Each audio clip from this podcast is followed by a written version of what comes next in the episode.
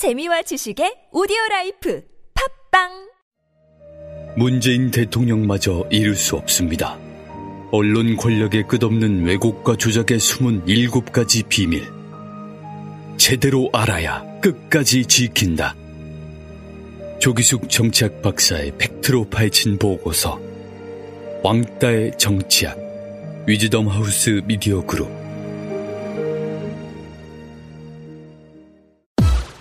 이놈의 뱃살 맞는 옷이 없네. 애돌보랴 일하랴 살 뺄 시간이 없어. 다시 날씬해지고 싶어. 하루 한두 끼 맛있고 든든한 비타샵 스무디로 바꿔 드시면 됩니다. 1522-6648 1522-6648 혹은 비타샵을 검색해 주세요. 팟캐스트 청취자분들께는 그린 스무디 한 포를 보내드립니다. 야, 이 부장! 네가 부장이면 땅이야? 뭐, 뭐, 뭐, 뭐? 저 인간 저건 쟤 오늘도 술술 풀리고 안 먹고 회수 갔냐? 내일도 신체 상태로 출근하겠구만. 아, 아유. 고려 생활 건강 술술 풀리고 음주전 한 포가 당신을 지켜드립니다. 특허받은 천연 유래 성분 숙취 해소제 술술 풀리고를 은하계 최저가로 딴지마켓에서 만나보세요. 와, 잘 잤다. 둔하고 센스 없는 줄 알았더니 침대는 잘 골랐단 말이야. 여보, 어제 온 소파도 너무 편하던데 소파는 어디 거야? 당연히 쇼엔이지. 어, 편안함을 파는 사람들 쇼엔 소파도 출시했구나. 그럼 이제 침대도 소파도 당연히 쇼엔이지. 편안한 건 다 파는 거네. 역시 쇼엔이지. 세계 최초 신개념 어린이 매트와 친환경 소파도 곧 출시됩니다. 검색창에 쇼엔이지 또는 검색창에 쇼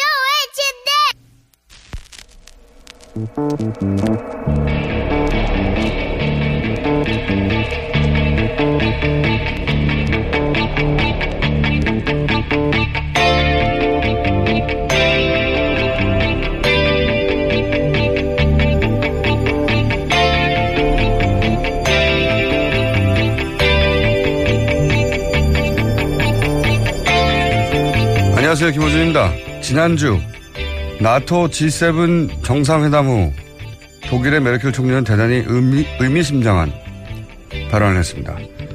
다른 누군가에 의지할 수 있는 시대는 지난 것 같다. 유럽인의 운명은 우리 손으로 챙겨야 한다. 미국과 관계를 지속하면서 러시아와도 더 좋은 이웃으로 지내야 한다. 트럼프 대통령이 나토 유럽 회원국의 방위비 분담금 인상을 요구하고 파리 기후협약에도 부정적 태도를 보인 직후에 나온 말입니다. 세계 2차 대전 이후 러시아와 적대했던 서유럽은 미국과 독일의 동맹을 축으로 거대 군사력의 러시아를 견제해왔습니다. 그러나 이제 트럼프식 미국 우선주의가 대서양 양쪽의 군사 외교 관계를 재편하고 있는 겁니다. 메르켈의 발언은 구슬하니 우리의 사정이 될 수도 있습니다. 다른 누군가에 의지할 수 있는 시대는 지난 것 같다. 대한민국의 운명은 우리 손으로 챙겨야 한다. 미국과 관계를 지속하면서 북한, 중국, 러시아와 더 좋은 이웃으로 지내야 한다. 이런 말을 지금 당장 해야 한다는 게 아닙니다. 필요하면 할 수 있어야 한다는 거죠. 꼭 필요할 때조차 이런 말을 못하는 국가는 동맹이 아니라 호구인 거죠. 김원준 생각이었습니다.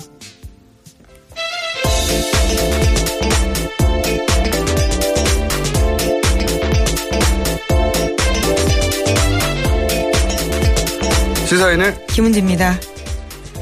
자, 사실 이 메르켈 총리 발언은 서양 언론에서는 엄청난 큰 뉴스였어요. 그래서 미국에서도 나오고 유럽에서 나오고 아직도 계속 추가 발언들이 나오는데 그쪽 정치인들도 계속 발언하고 있고 EU에서도 뭐 발언하고 우리 우리도 한마디 해야 되는 것 같은데 말이죠. 우리 정치인들도 왜냐하면 국제 정세가 크게 변하는 거잖아요.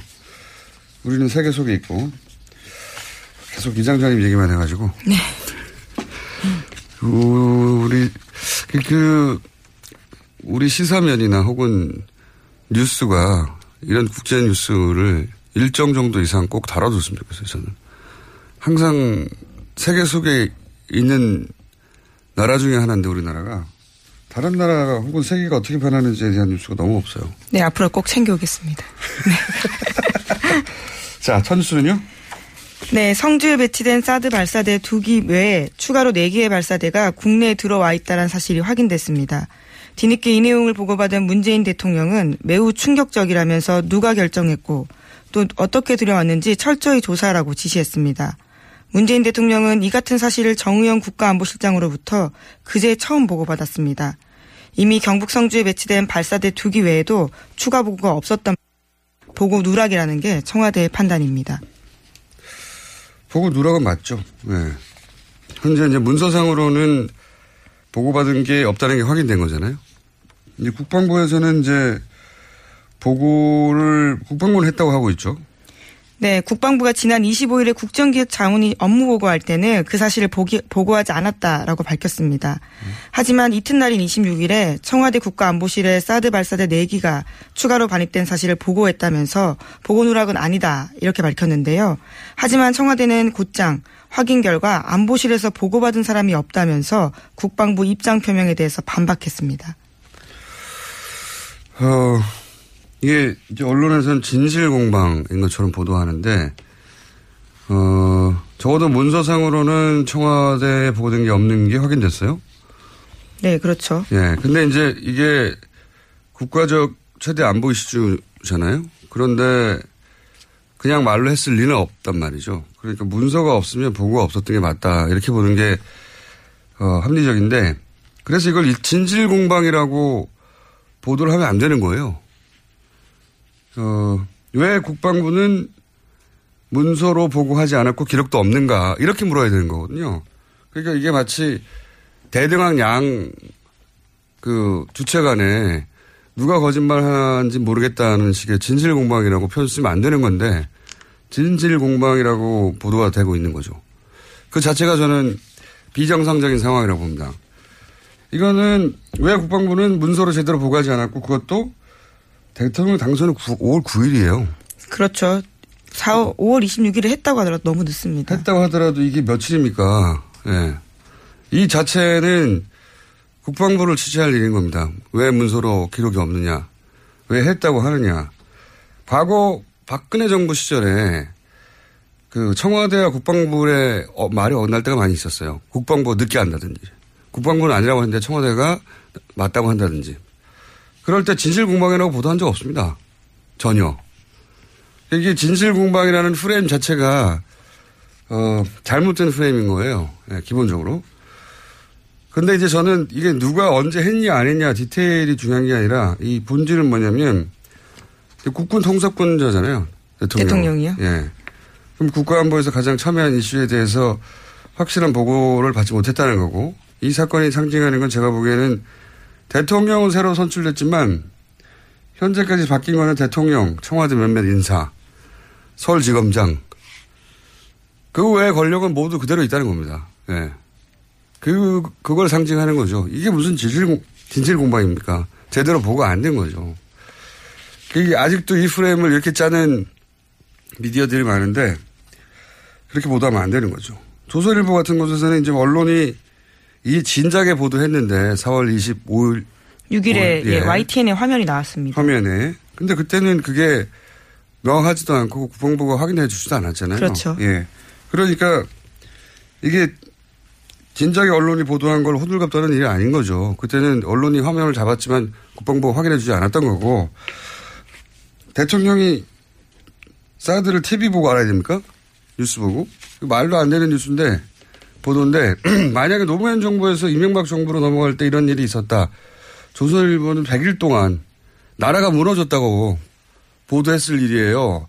가장 중요하게 생각하는 국방에 관련된 안보에 관련된 일을 가지고 시간도 너무 늦고 문서 보도도 없고 진실 공방도 아니라는 거죠. 이건 어 이건 아직 이전 정부 이전 정부의 권력이 그대로 다 살아 있다. 라는 사건으로 저는 이해합니다. 예. 이제 조금씩 조금씩 밝혀지겠죠. 예. 네, 대통령이 철저 조사 지시했기 때문에요. 관련된 예. 거 지켜봐야 될 것 같습니다. 알겠습니다. 뭐 충격적이죠, 당연히. 예. TV 보도가 있은 지로부터도 한달후 거예요, 이게. 대통령이 당선된 후로부터도 2주가 넘었고 3주 차에 보도, 보고가 된 거. 했다 하더라도. 근데 문서가 없으니까 했다고 하는 거는 사실이 아니, 아닌 거죠, 현재까지는. 이걸 말로 몇 마디 했다면 그 자체도 말이 안 되는 거고요. 네. 이게 어떻게 진실 공방입니까? 다음 순요? 네, 문재인 대통령이 어제 행정자치부의 김부겸 의원, 국토교통부의 김현미 의원, 해양수산부의 김영춘 의원, 문화체육관광부의 도종환 의원을 각각 장관 후보자로 지명했습니다. 해당 부처에서 곤란해할 사람들이네요. 김현미 의원은 국토부 대상으로 4대강 저격수로 오래 했던 걸 제가 기억하는데 어떡합니까? 국토부는 이제 도종환 의원은 문체부 블랙리스트 가지고 제일 네, 먼저 그렇죠. 문제 제기했던 분이고 그런 것- 점도 눈에 띄네요. 이게 소위 이제 친문 패권이라는 공격을 어, 문재인 후보 시절에 4년 내내, 5년 내내 받았잖아요. 근데 지금 이 장관 인사도 보면 흔히 비문으로 분류했던 분들 절반은 되네요. 네. 알겠습니다. 그런 장관들 인선이 이제 발표가 된 거고요. 이분들도 인사청문회는 해야 되죠. 네, 장관이기 때문에요. 인청 대상자입니다. 인사청문을 하는데 인사청문회에서 인준 대상은 아니에요. 네, 그렇죠. 청문회에서 이제 따지는 거죠. 이런저런 문제가 있다. 그거는 뭐 강경화 후보나 또는 김상중 후보나 다 마찬가지입니다. 낙마를 시킬 수는 없어요. 여론으로 낙마시키려고 각종 의혹을 던지겠죠. 야당에서는 당연히. 대통령이 제가 알기로는 20일 후에 예, 그냥 임명하면 되는 부지인 거죠, 이거는. 예, 총리만 투표가 있습니다. 총리하고 대법원장이었던가요? 네, 대법원장 그리고 헌법재판소장 네. 이런 자리가요. 표결을 해야 합니다. 거기는 인준을 해야 되고 선관 중앙선관위도 제가 알기로는 대법원장 감사원 헌법재판소장 어, 대법관 제 기억으로는 그렇습니다. 그분들은 인준이 돼야 통과해요. 표결을 통해서 표- 표- 통과가 돼야 되고 나머지 뭐 장관 지금 앞으로 계속 나올 뭐 검찰총장도 나오겠죠. 국세청장도 나올 것이고 공정위, 예, 뭐 금융위 어, 등등등등 나머지는 전부 다 인, 어, 표결은 없습니다. 자 다음 뉴스는요. 네, 덴마크에 머물러 온 정유라 씨가 한국 송환길에 올랐습니다. 오늘 오후 3시 정도에 인천공항에 도착할 예정입니다. 곧바로 검찰에 송환됩니다. 그렇군요. 자, 한동안 정유라 씨 뉴스가 많이 등장하겠군요. 예. 이에 대한 최순실 씨의 반응도 또 있었겠죠? 네, 그제 재판에 나와서 또 관련 이야기했습니다. 최순실 씨는 유연희 그러니까 정유라 씨의 개명전 이름을 부르면서 유연희는 삼성 말 한 번 잘못 빌려 탔다가 완전히 여기 그- 나와 있는 그대로 읽겠습니다. 병신이 됐고 승마협회에서 쫓겨났다. 애를 죽이려고 하지 말라 이렇게 이야기했습니다. 언론이 보도한 대로 읽으신 거죠? 예, 예. 그렇게 실제로 이야기했습니다. 아직도 사태 파악이 잘 안 되는 것 같아요. 본인이 그렇게 말하면 사람들이 그렇게 받아들일 거라고. 그렇게 받아들여진 세상을 오래 살았으니까요. 예, 받아들여질 거라고. 그러니까 삼성 말한 번 잘못 빌려졌다는 거잖아요. 아직도 그렇게 예, 예, 주장하고 있습니다. 주장하고 있고. 그리고 나서 승마협에서 쫓겨났다는 거 아닙니까? 선수 생활을 더 이상 하지 못하게 됐다라는 취지의 이야기입니다. 사태 파악이 전혀 안 되는 것 같습니다. 다음 뉴스는요? 네, 조윤선 전 장관이 박근혜 전 대통령에게 드라마 등 TV 프로그램을 추천한 사실이 법정에서 공개됐습니다. 별게 다 공개되네요. 네, 블랙리스트 재판에서 박 전 대통령과 조 전 장관이 주고받은 휴대전화 문자 메시지 내용인데요. 조 전 장관은 박 전 대통령에게 대통령님 시간 있으실 때 혼술 남녀 질투의 화신이라는 드라마나 예능 삼시세끼 세 번째 시즌 보시면 좋을 것 같아요. 라는 문자 메시지를 보냈다라고 합니다. 또 조 전 장관은 저도 드라마를 꼭 한 편 보지 않으면 잠이 안 온다. 라는 내용의 문자도 보냈다라는 겁니다. 이건 이제 친밀도를 드러내기 위한 공, 어, 증언, 증거인가요? 네, 그렇습니다. 조 전 장관과 박 전 대통령이 얼마나 가까웠는지를 보여주기 위해서 특검이 관련 문자를 공개했다고 합니다. 박 전 대통령은 제 기억으로는 정규제 TV하고 인터뷰에서 드라마를 볼 시간이 없다라고 네, 그렇죠. 인터뷰를 했던 걸 아는데 제가 인터뷰를 했던 그 훨씬 전 2000년 초반에는 드라마를 굉장히 많이 본다 그랬어요. 엄청나게 드라마에 대해서 자세히 알고 있고. 네. 드라마를 대통령이 단, 된 다음에 많이 본다고 말할 수는 없었겠죠. 네. 어쨌든 재밌는 뉴스였고요. 다음은요. 박근혜 전 대통령 재판이 본격화되는 가운데 변호인단은 법정에서 수차례 재판 진행 절차에 문제를 제기하고 있습니다. 그래서 심리가 속도를 내지 못하고 있습니다. 박 전 대통령 쪽은 계속해서 지연 전략 펴고 있다라는 지적이 나오고 있는데 구속 기간이 끝나는 10월까지 시간 끌어서 불구속 상태에서 재판 받으려고 한다라는 겁니다. 이건 제가 한 얘기잖아요. 제가 며칠 전에. 네, 머니투데이에서 보도했습니다. 제가 방송에서 한 얘기를 가지고 다시 얘기한 게 아닐까. 예. 어쨌든 저도 이, 제가, 제가 봐도 이 전략이에요. 그러니까 어 구속 기간을 넘기려고 하는 것 같다. 또 하나의 이유는 이제 삼성 이재용 부회장 재판 결과 아주 국내 최고의 변호사 변호인단에 의해서 변호받고 있으니 사실 연동돼 있잖아요. 운명 공동체예요. 그 결과가 나온 이후에 본인들의 재판이 진행되면 유리하지 않겠는가 하는 생각 하나 하고 6개월을 넘겨서 일단 나간 다음에 예, 재판을 이어가겠다고. 네, 불구속 상태에서 받고 싶다라는 네, 거죠. 지금 그래서 사실상 의미가 없는 문제 제기를 많이 하거든요. 네. 증인이나 예, 참조인 모두 다 직접 나오라고 하고 있고. 제가 해봐서 하는데 참, 증인이나 참고인을 딱딱딱딱 시간에 맞춰서 그 사람들이 시간에 맞춰서 올 수 없는 사정도 굉장히 많아요. 그렇죠. 어렵습니다. 네. 그럼 자꾸 자꾸 연기되는 거는요. 뭐 한마디로 하여튼 6개월 넘기겠다는 겁니다. 네. 제가 말했는데. 그리고 이 공판장에 앉아 있으면 졸려요. 근데 실제로 조는 모습이 목격됐어요. 벌써 나왔어요? 네, 박근혜 아, 전 대통령이요. 존, 조는 뉴스 나올 거다. 조, 조만간 미리 말했었어야 되는데. 졸립니다, 굉장히. 그, 그, 의자도 불편하고, 정자세로 앉아 있어야지 어디 기댈 데도 없잖아요. 예, 엎어질 수도 없고. 근데 그거 한두 시간 정도에 한 10분 정도 쉬면서 하루 종일 앉아 있으면 졸게 돼 있어요. 경험이신가요? 초인적인 노력으로 졸지 않으려고. 왜냐면 피고인이 졸면은 그게, 아, 근데 저는 박근혜 전 대통령 분명히 졸 거라고 생각했거든요. 이미 나왔어요, 뉴스가? 네, 그렇습니다. 아, 예언할, 예언을 했었어야 하는 건데, 저는 뉴스가 조만간 나올 것이라고. 이미 나왔군요. 다음 순요. 네, 지난해 총선을 한 달 앞둔 3월에 당시 새누리당 의원들이 일간지 전면 광고 냈습니다. 대한민국을 위한 5대 개혁까지 제시하면서 2017년 5월 31일, 그러니까 오늘까지 이행하지 못하면 1년치 세비 국가에 기부하겠다라고 밝혔는데 오늘 한국당 김정재 의원 같은 경우에는 관련 법안 발의함으로써 개혁, 계약 내용 이행했다라고 주장하고 있고요. 바른정당 같은 경우에는 대국민 사과 검토하고 있다고 밝혔습니다. 그렇군요. 세비를 안 나겠다는 거죠, 뭐. 네.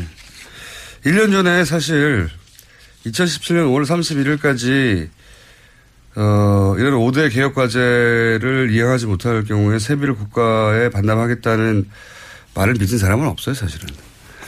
그래도 광고를 냈으니까요. 네, 근데 예. 이때는 굉장히 크게 광고도 내고 막 절치선으로 이거 잘라가지고 보관하고 그렇죠. 있으라고. 예, 1년 후에 보여줘 달라. 적극적으로 했었습니다. 홍보했고 나름 화제가 됐지만 아무도 믿지 않았거든요. 네. 역시 믿지 않는 게 좋습니다. 지금은 이제 이렇게 넘어가려고 하는 거죠. 개혁, 뭐, 당시 이제 갑을 가는 게 대기업 간에, 대기업 중소기업 간에, 혹은 뭐 일자리 규제 개혁, 이렇게 개혁 과제를 이행하지 못하면 반납하겠다고 했는데, 이제 발의만 했어요. 이행의 기준을 놓고 지금 다투고 네. 있는 겁니다. 발의는 국회의원이면 할 수 있는 거거든요. 예, 10명만 있으면 네. 발의할 수 있습니다. 통과가 된 게 아니라 발의만 하나 했습니다. 하나. 그래서 아무것도 안 한 것보다 낫지 않습니까? 부담이 좀 된다고 봅니다. 자, 다음 순요. 네, 자유한국당이 대선 패배 원인 분석과 당진로 논의를 위해서 어제 토론회 마련했습니다. 그런데 이 자리가 고성과 욕설이 오가면서 난장판으로 변했습니다. 외부 평가 직후에 마이크가 단상 아래로 내려가자 사달이 난 건데요. 맨 처음 발언권을 얻은 서울의 한 당협 위원장은 박 전 대통령이 탄핵당할 만큼 그런 짓거리를 했냐, 죽일 X라고 할 만큼 잘못했냐, 이런 식으로 막말을 했고요.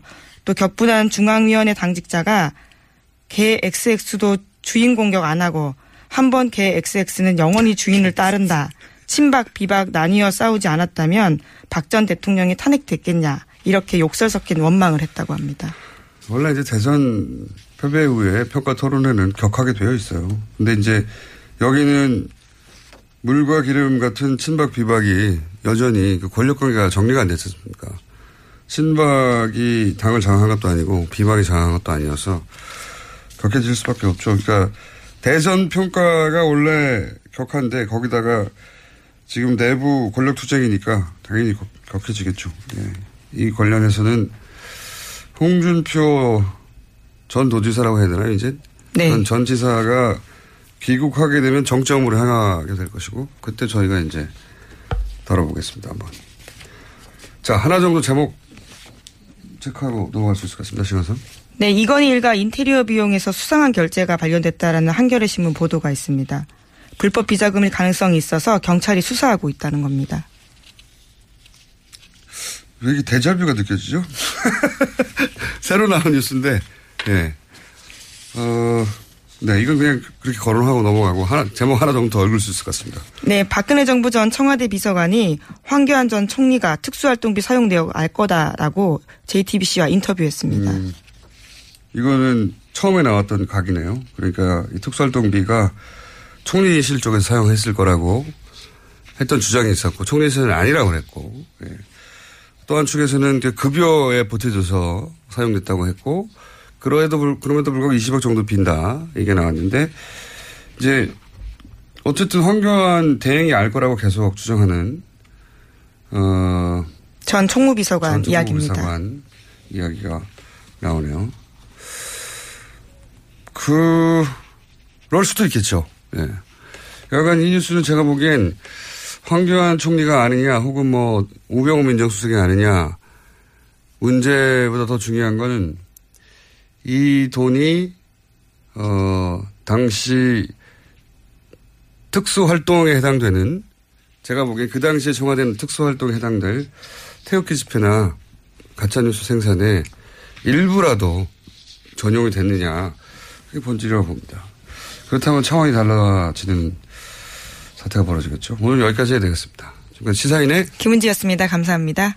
골반 잡자 바로 잡자 바디로직 허리 통증 바로 잡자 바디로직 몸매 교정 바로 잡자 바디로직 자세가 좋아지는 골반 교정 타이즈 바디로직 검색창에 골반 교정 바디로직 삐딱한 남성 골반 허리에도 역시 바디로직입니다. 바디로직의 효과를 못 느끼셨다면 100% 환불해드립니다. 자세한 환불 조건은 홈페이지를 참조하세요.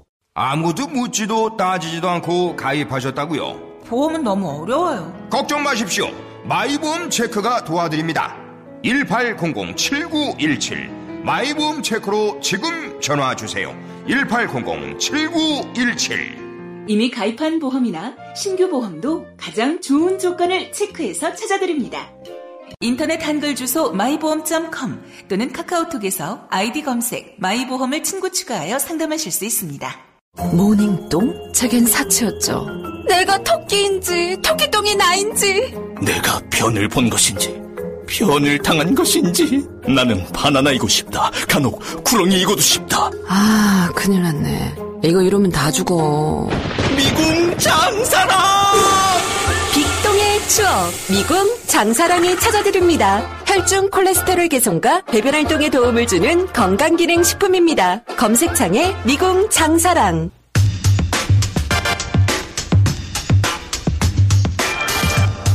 문재인 정부 출범 직후 소위 4강 특사가 4개국으로 향했었죠. 그중 마지막에 귀국한 러시아 대통령 특사 송영일 의원 전화해 보겠습니다. 안녕하세요, 의원님. 네, 안녕하십니까. 송영길입니다. 제가 이제 방송 중에도 잠깐 언급했었는데, 당시 러시아 특사로 송영길 의원님이 가신다는 얘기를 듣고, 의원님이 왜 러시아 특사로 일단, 어, 그, 뽑히신 거죠? 네, 그런 질문을 많이 들었습니다. 네. 중국으로 갈줄 알았는데. 네. 네. 중국과 네. 가깝지 않으셨나요? 뭐, 아, 뭐, 다 외교를 했습니다만. 네. 러시아는 제가 인천 시장 시절에 특별한 또 인연이 있었습니다. 어떤 일이 있습니까? 일전쟁 때 인천 앞바다에서 침몰했던 바리약이라는 함대 깃발을 러시아에 대여하는 과정에서 예. 많은 접촉이 있었고요. 그래서 네. 페테르스부르크, 에카테린부르크, 블라디보스토크와 저 인천시가 자매결연을 맺게 되었고 또 그때 메드베데프 지금 푸틴 대통령, 마트비엔코 지금 상원 의장을 비롯한 많은 러시아 인사들과 이제 만나게 되었습니다. 인천시장 시절에 네, 그, 그래서 또 푸틴 대통령이 직접 크렘린에 초청을 해서 저한테 어, 국가 훈장도 수여하는 게 돼가지고 이번이 아니라 인천시장 시절에 그런 인연이 이미 있었다는 거죠. 예, 아하. 2013년에 러시아 그 깃발이 러시아에게는 중요한 깃발이었나 보죠. 마치 우리 명랑 해전의 이수신 장군의 그 깃발 같은 아 예, 그렇군요. 그런 의미가 있는 것 같습니다. 예. 그런 역사적 의미가 있는 깃발을 인천시에서 복원하고 있다가 러시아에 대여함으로 해서 러시아 입장에서는 그 국가적 그 역사적 의미가 담긴 보물이 돌아와서 그런 네. 일을 해준 인천시장을 러시아에서는 굉장히 고마워했다. 그래서 그때 인연이 맺었다 이, 이거군요. 그렇습니다. 예. 네. 그래서 후보 시절 그 문재인 후보님과 많은 대화를 나눴습니다. 이 러시아 부분에 대해서. 예. 그렇군요. 그러면 이번에 푸틴 대통령 을 직접 만나셔가지고 주로 나누신 그 대화의 주제는 어떤 거였습니까? 어, 저희 한러 관계에서 최초로 러시아 대통령이 우리나라 대통령 취임 축하 전화를 직접 해줬고 또 특사를 만나게 되고 이런 것에 대한 문재인 대통령님의 감사의 표시와 또 네. 북핵 문제 해결에 러시아의 협력 요청 그리고 한러 경제 협력을 잘 해보자는 그 대통령의 친서 전달과 취지를 전달했습니다. 뭐 다 좋은 얘기인데요. 근데 구체적으로 그때 진행된 게 있습니까?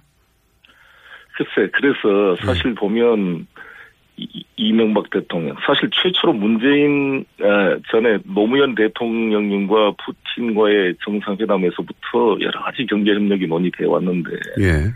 계속 이명박 대통령 시절에 메드웨데프와 가스관 도입도 합의해놓고 사실상 금강산 관광을 중단시켜 버리니까 북한을 통과시켜서 그렇죠. 어, 가스관이 와야 되는데 금강산 관광부터 중단되면서 이를 해결하고자 하는 구체적인 계획이 집행이 안 된 거죠. 그러니까 다 그냥 화려한 수식어만 있다가 박근혜 대통령 때는 유라시아 이니셔티브라는 화려한 비전을 공유했지만 낮은 핫산 프로젝트를 박근혜 대통령이 북핵 실험을 이후로 단독 제재로 그냥 일방적 취소를 하는 바람에 실망이 많이 컸습니다.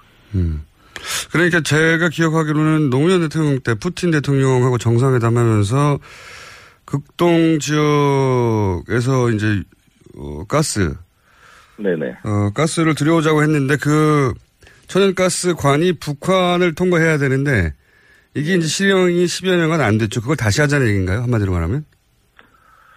가스뿐만 아니라 전기와 철도 이런 거를 같이 연결시켜내고 또 북극 항로 개발과 그 극동 지역에 있어서 여러 가지 수산업 업부터 개발이 많습니다. 그래서 한러 경제 협력과 남북러 경제 협력을 분리해서 동시 추진하자 이런 것입니다. 근데 이제 그때 북한을 경유하는 문제 때문에 지난 10여 년간 멈춰져 있었다면 뭐 시베리아 천연가스 관이 결국 어 10년 전에 약속한 대로 되려면 네. 북한과의 관계가 해결이 돼야 되지 않습니까? 그렇습니다. 예. 러시아가 북한과 그의 관계를 해결하는데 도움을 줄 수 있나요? 그렇습니다. 지난번에도 사실 메드베데프와 이명박 대통령과 만난 이후로 별도로 김정일 위원장을 러시아에서 만나서 사실상 합의를 했거든요. 이렇게 좀 간접적인 삼각 합의가 됐고 이것은 충분히 추진할 수가 있고 또 미국의 협력까지 같이 끌어내서 미국의 참여를 통해서 어, 여러 가지 북한의 체제 보장에 대한 우려를 해소할 수 있고 북핵 문제 해결에 하나의 창구가 될 수 있다 이렇게 생각합니다. 그렇군요. 그리고 이제 언론 보도를 보고 제가 어, 호기심이 생긴 대목이 뭐였냐면 북극 항로를 개척하자는 얘기가 나왔던데 네네. 이게 우리하고는 어떤 상관관계가 있는 겁니까? 지구 온난화 때문에 이제 북극 항로 개통 가능성이 높아졌고 1년에 130일 이상 지금 얼음이 풀리는 구간이 이제 늘어나고 있습니다. 예. 그래서 북극 항로를 통하면 말레카 해협을 통해 인도양 대서양으로 가는 유럽 가는 길보다 한 14일 정도가 단축되기 때문에 물류 혁명이 일어납니다. 근데 그 북극 항로는 대부분이 러시아가 지배하고 있기 때문에 우리 부산항에서 북극 항로를 통해서 유럽으로 연결된다면 우리 부산항이 이 북극 항로의 허브항이 될 뿐만 아니라 어, 엄청난 우리 무역 대국으로 성장할 수 있는 좋은 기회가 된다 이렇게 생각하고요. 그 북극 항로를 개척하려면 북극 항로에 걸맞는 배가 필요합니다. 쇄빙 기능과 여러 가지 수신 고조에 따른 것을 헤쳐나갈 수 있는 그런 기능인데 이 조선 산업 분야에 우리 한너 협력이 필요하고 이게 된다면 우리 천재 부울경에 침체되어 있는 조선 산업을 다시 살릴 수 있는 계기를 마련할 수 있다 이렇게 생각합니다. 북극 항로 그런 의미가 있군요. 이건 어떻습니까? 저는 아주 오래전부터 개인적으로 관심이 많은 사안이 남북철도를 유럽까지 연결한다. 이 구상인데. 네네. 이번에 이 이야기도 나왔습니까? 포괄적으로 이 친세도 담겨 있고 가스와 저, 전력 그리드망 연결하는 것과 철도는 같은 세트로 들어가 있고요. 원칙적 동의를 했습니다. 그래서 철도도 우리가 지금 표준계고 북한과 우리 대한민국은 표준계를 쓰고 있고 러시아는 광계를 쓰고 있는데 네. 지금 낮은 핫산이 약 54km인데 철도가 완성돼 있습니다. 그래서 핫산에서 석탄이 모여서 그게 낮은 선봉항으로 오면 낮은 선봉에서 석탄을 실어서 포스코나 상해나 홍콩으로 이렇게 이동하는 이제 루트가 개발된 거죠. 근데 저는 이제 이게 단순히 석탄만으로 해서는 안 되고 극동 지역에 우리 한국과 러시아가 협력하는 산업공단을 만들어서 완제품이 만들어지면 컨테이너 수출항으로도 같이 기능할 수 있다 이렇게 생각합니다. 알겠습니다. 네, 장사 잘 하고 오셨고요. 이제 좀 더 정치적인 이야기 여쭤보겠습니다. 네. 이제 이 사드 문제에 관해서는 러시아도 그동안 물론 뭐 중국만큼의 입장은 아니었지만 입장을 내 왔었거든요. 네. 반대 입장을. 네, 네. 이번에 가셔서 사드 문제도 논의가 됐습니까? 그렇습니다. 뭐 라블로프 외무부 장관이나 일관되게 사드는 반대한다 이런 입장이고 전쟁을 통해서 해결 안 된다. 그다음에 제재를 통해서 해결 안 된다라는 거라고 협력을 어, 대화 타협을 통해서 해결하자 이런 취지인데 사드는 두, 두 개의 장사정포나 다른 이 저고도 미사일을 방어할 수 없는 체제이고 러시아와 중국의 전략적 이해를 침해한다 이런 입장을 일관되게 견제하는 것 같습니다.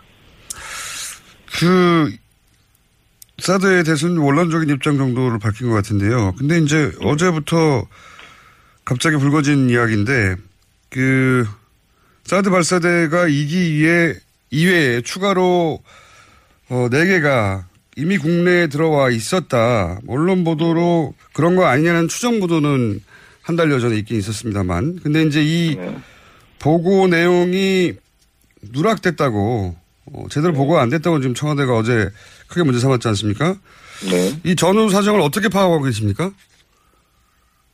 저도 문재인 대통령님의 문제의식에 동의합니다. 상당히 저희들도 당혹스러운데 아시다시피 이게 4월 26일 날 그 선거가 대통령 선거 한창 진행된 중에 급작스럽게 이게 진행이 된 거잖아요. 네.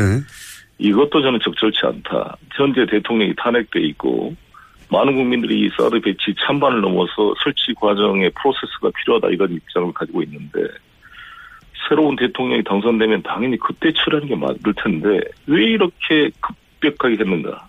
저는 김관진 안보실장이 무슨 특별한 로키드 마틴과 이해관계가 있는 거 아닌가 하는 의혹을 사기에 충분하다고 봅니다. 그래서 이게 난 조사가 꼭 필요하다는 입장이고요. 그리고 5월 9일 날 대통령이 당선됐으면 5월 10일 날 당장 보고해야 될 사안이 아니었습니까? 제가 네. 생각할 때는. 그렇죠. 국군 통수권자인데 5월 10일 날 보고돼야 될 게 5월 25일 국정기획위원회에서 보고되면서 그것조차 문서에는 사기가 누락되면서 보고됐다는 것은 심각한 문제다 이렇게 생각합니다. 어, 자유한국당에서는 몰랐다면 무능한 거고 어, 뭐 이렇게 공격하고 있고 또 보수 언론에서는 이미 보도됐는데 뭘 새삼스럽게 놀란 척 하느냐 이런 지적도 있습니다. 저희가 저는 그때 세월호 어, 그런 사태가 발생했을 때 우리 대통령께서 그리고 안전행정부나 청와대가 공식적 보고 라인을 통해서 상황을 보고 파악하기보다는 텔레비전을 보고 뉴스를 보고 파악했다 이런 얘기를 들을 때 사실 너무 가슴이 아팠잖아요. 이렇게 어떻게 국가 시스템이 저럴 수 있을까. 아니 뉴스에 나왔으니까 보고 안 해도 된다. 아 이게 무슨 국가의 공식적 체계에 대한 그 존중이 되겠습니까? 그래서 저는 이거는 말이 안 되는 일이다 이렇게 생각합니다.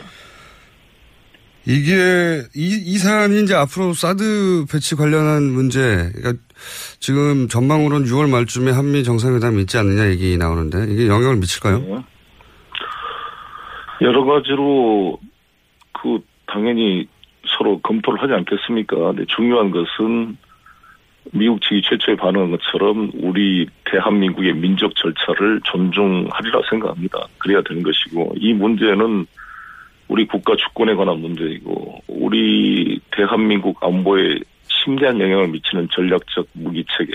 그 더구나 우리 이게 북한만 방어용이 아니라 글로벌 MB 체제에 편입돼서 중국과 러시아를 가상적인 군사적 적국으로 만들 수도 있는 개연성 있는 중대한 이 조치를 국회가 심의도 하지 않고 더구나 우리 국가의 예산이 들어가고 사드 배치 운영에 대한 부담 문제도 논란이 되고 있는 시점에서는 당연히 민주주의 국가라고 한다면 국회의 심의 절차를 거쳐야 된다 이렇게 생각을 합니다. 또 이것을 민주주의 국가의 미국에서는 당연히 존중해야 된다. 입장을 바꿔놓고 캘리포니아에 외국의 군대가 배치돼서 미사일 방어 체계를 만들 때 미국이 의회의 동의 없이 그거를 할 수 있다고 말하는 사람은 아무도 없을 것입니다. 오랜만에 연결했으니까 한두 가지 더 여쭤보겠습니다. 네네. 어, 지금 인사청문회가 한참인데 강경화 후보, 김상조 후보 관련해서도 언론에서 여러 가지 의혹이 제기되는 게 있습니다. 네. 예, 이분들 관련해서 여당 입장에서 네. 어, 이런 논란에 대해서 한 말씀 하신다면요? 논란에 경중이 있을 거라고 봅니다. 그 사안 자체가. 근데 그 사안 자체의 내용을 잘 파악하고 실제로 그 장관이 수여되는 국정 업무를 잘 수행할 수 있는가 여부를 집중해서 청문이 진행돼야 되는 게 아닌가 생각합니다. 야당 시절에는 어, 훨씬 더 혹독하지 않았습니까? 민주당이 후보자들에 대해서 그렇죠. 여러 가지로 그 사안에 따라서 달랐다고 봅니다. 그 사안의 내용이 어떤 분야에 집중하는 방향이 달랐다고 생각합니다. 그러니까 이 위장 전입 문제도 네. 사실상 그 부동산 투기 목적이나 여러 가지 그 불가피한 외국에 이사거나 뭐 할 때의 불가피성과를 같이 비교해서 경중을 따져야 되는 게 아닌가 생각합니다. 어, 한 가지만 여쭤보겠습니다. 이 북핵 문제 관련해서는 항상 육자회담의 틀이라는 게 오랫동안 거론되다가 최근에는 뭐 육자회담 안 한 지 굉장히 오래됐는데 이 러시아 얘기가 나와서 이제 마지막으로 여쭤보겠는데 러시아가 북핵 관련- 관련해서 육자회담 다시 하자 이런 얘기도 혹시 나왔나요? 일단 육자회담에 대해서 다시 하자는 다- 육자회담을 통해서 이 문제를 풀자는 기본 입장을 러시아는 가지고 있습니다. 근데 그 종국적으로는 사실 북미 간의 예, 단독 그 회담을 통해서도 해결될 수 있는데 그게 나머지 사자의 예, 동의와 협의하에 북미 간의 양자 회담을 통한 해결도 가능하다 이런 입장 좀 탄력적 입장을 가지고 있는 것 같습니다. 특사를 한번 가서 모든 걸 다 해결하지 못하셨을 테니까 일단 여기까지 언론적인 이야기만 확인을 하고요. 두 가지 짧은 궁금증인데 박주민 의원은 왜 러시아로 같이 합류했나요? 제가 박정희 의원님을 워낙 좋아했고 너무 그동안 촛불부터 고생하시면서 한 번도 이 국회의원 되시고 외국을 못 나가셨어요. 아, 그래서 여러 가지 또 같이 한번 이 시각을 넓히 아, 유능해서 같이 갔다고 하셔야지. 그리고 또 박주민 의원님이 또 날카롭습니다 상황을 아, 또 날카롭긴 하죠. 예. 여러 가지 예. 상황 파악 능력이 좋죠. 네, 네. 잘 수습하셨고요. 네. 혹시 의원님은 입각 안 하십니까? 전부 당에서도 할 일 많이 있으니까요. 예. 연락 못 받으셨군요. 연락 받으시면 저희한테 연락 주십시오. 들어가시기 전에 인터뷰 좀 하게. 오늘 여기까지 하겠습니다. 감사합니다. 네, 감사합니다. 지금까지 러시아 특사 다녀오신 송영길 의원이었습니다.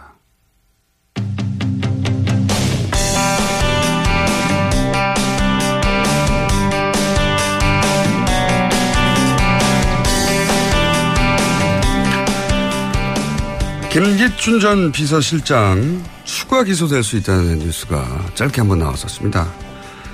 어, 이유는 화이트리스트 때문이다. 예, 이- 사실 익숙치 않은 블랙리스트는 익숙한데 화이트리스트는 그렇게 익숙하지가 않습니다. 그렇다면 김기춘 전 비서실장을 추가 기소할 수도 있다고 하는 이 화이트리스트가 뭔지 이 사안을 직접 취재한 한겨레 21 김완 기자 스튜디오에 모셨습니다. 안녕하십니까. 네, 안녕하세요. 전 전화로 하려고 했는데 직접 네. 오셨네. 네. 오라 그러던데. 아니, 저는 굳이 얼굴을 보고 아. 얘기할 생각까지는 네, 없었는데. 반갑습니다. 잘 오셨고요. 예. 어, 일단 화이트리스트가 뭔지 왜 이게 구속 추가 구속 어, 기소 사유까지 되는 건지 네. 왜 이렇게 심각한 건지 좀 짧게 설명해 주십시오. 10분밖에 없거든요. 네, 그 블랙리스트는 이제 이른바 지원 배제 리스트잖아요. 화이트 리스트는 지원 독려 리스트 정도 될 겁니다. 그렇죠. 아하. 블랙리스트는 이 사람한테 돈 주지 말라는 네. 거고 그러니까 자격이 돼도 안 주는 거고 네, 그렇죠. 화이트리스트는 자격이 안 돼도 돈을 주라고 하는 거. 그렇죠. 예. 단순화시키면 그런 네, 겁니다. 그러- 단순화시키면 그렇고 이게 공적 자금, 그러니까 기금이라든지 공적 자금을 지원할 때는 정부 부처를 통해서 뭐 리스트를 만들어서 블랙리스트처럼 여- 얘네들은 돈을 줘라 이렇게 음. 하면 되는 거고 민간 단체, 그러니까 그거보다 훨씬 더 은밀한 지원을 할 때는 전경련이나 이런 기관을 통해서 어디 어디에 돈을 좀 집행해라 뭐 음. 이렇게 이제 지금 청와대가 움직였다 이렇게 검찰은 보고 있습니다. 그러니까 집회 현장에서 보수단체를 동원할 때 네. 그런 돈들은 우리가 익히 여러 차례 보도를 통해 들었는데 이건 그게 아니라 이제 문화예술 분야에서 네.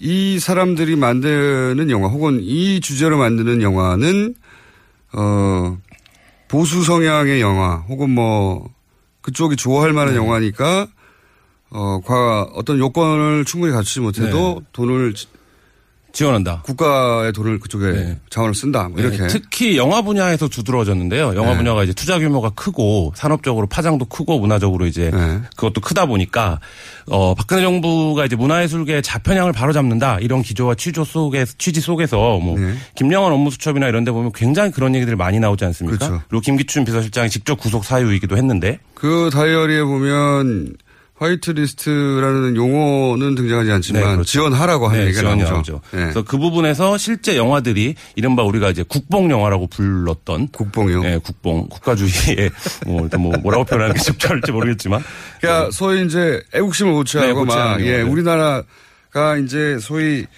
어 박정희 대통령 시절부터 해서 이렇게 크게 잘 살게 됐다는 네, 내용을 그렇죠. 예. 기반으로 하는 네, 예. 그래서 뭐 그런 영화들이 제작이 쭉 줄줄이 되는 과정에서 모태펀드라고 하는 영화계에서 굉장히 중요한 예. 그 투자 그 지원 기구가 있습니다. 그래서 영화의 시나리오라든지 이 영화의 스탭들의 역량을 판단을 해서 이 영화가 얼마나 흥행이 될 것이다라고 예측을 해서 제작 지원금을 주는 거 좋은 거잖아요. 네, 좋은 거죠. 그래서 네. 한국 영화 활성화에 굉장히 기여를 했는데 이 박근혜 정부 들어와서 이 모태 펀드에 낙하산을 꽂는 방식으로 해서 영화 제작 지원을 좌지우지하게 됩니다. 그래서 아, 원래 모태 펀드는 어 국가적으로 그러니까 문화예술 분야를 지원하고 진흥하기 위해서 만들어진 거대한 기금인데 그렇죠. 예. 근데 그 기금의 특정 인사 박근혜 네. 정부 시절의 특정 인사를 네.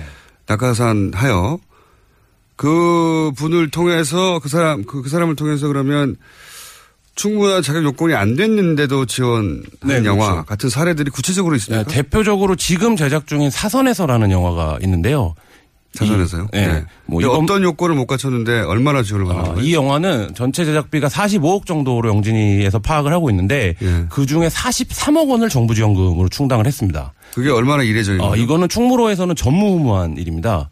후문은 알 수가 없어요. 아, 후문은 뭐 알 수는 전무까지만 하죠. 네. 아, 모태펀드도 후, 없을 거라고 얘기를 하니까 모태펀드 관계자들도 이게 왜 그러냐면 예. 모태펀드가 심사를 할 때 몇 가지 주요하게 보는 게 있는데 하나는 이 영화가 민간 투자를 얼마나 받아왔느냐. 그러니까 그, 얘기는 그렇겠죠. 예. 예. 민간에서 이미 경쟁력을 얼마나 인정받았느냐. 그렇죠. 예. 최소한 영화 전체 제작비의 한30% 정도는 이미 민간에서 투자를 받았느냐. 뭐 예. 이거를 주요하게 보고. 말이 되네요. 예. 그 다음에 이 영화의 제작자와 감독이 어떤 커리어를 갖고 있느냐.